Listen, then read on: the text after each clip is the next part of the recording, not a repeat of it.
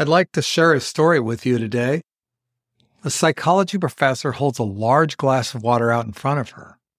She asks her students, How heavy do you think this glass of water I'm holding is? The students shout out various answers eight ounces, a couple of pounds. The professor replies, In my experience, the actual weight of this glass doesn't really matter. For me, it all depends on how long I hold it. At first, it doesn't feel very heavy. In fact, it's quite light. But if I hold it out in front of me like this for five minutes, it might start to feel a bit heavier.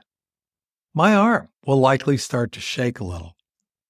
If I were to hold it out for a few hours or even the whole day, the weight of the glass would begin to feel excruciating. It might become impossible for me to hold it up, even though, as the hours go on, the absolute weight of the glass doesn't change. The longer I hold it, the heavier it feels to me, and the more it impacts me to carry it. If you've ever done Peggy's five minute arms out in class, you totally get this. The professor went on to explain that our stressors and worries in life are very much like that glass of water. Holding on to them for a little while, it won't impact us too much. But as we hold on to them longer and longer, the more they will affect us and the heavier their burden will become. If we hold on to them for too long, we can really begin to suffer.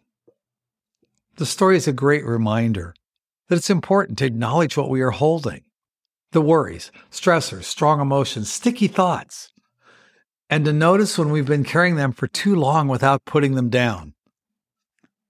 If we still find ourselves feeling the weight of these burdens, it might be a sign it's time to put the glass down and to let it go, to relieve the weight for a while so it doesn't just keep feeling heavier and heavier. What might you need to put down today? How might you let go of what you've been holding so that you don't unintentionally carry around all of that extra weight? Remember, things can be heavier the longer we hold on to them, so it's important to put them down every so often. If you need help, acknowledging and letting go, meditations, affirmations, and tapping are always excellent tools to turn to. We've got lots of tapping meditations, affirmations, and reflections to try out. Take this as an inspiration to use the search function. Look up something you've been holding on to so you can let it go. Move well, stay healthy, be happy. Until tomorrow. Looking forward to talking to you then.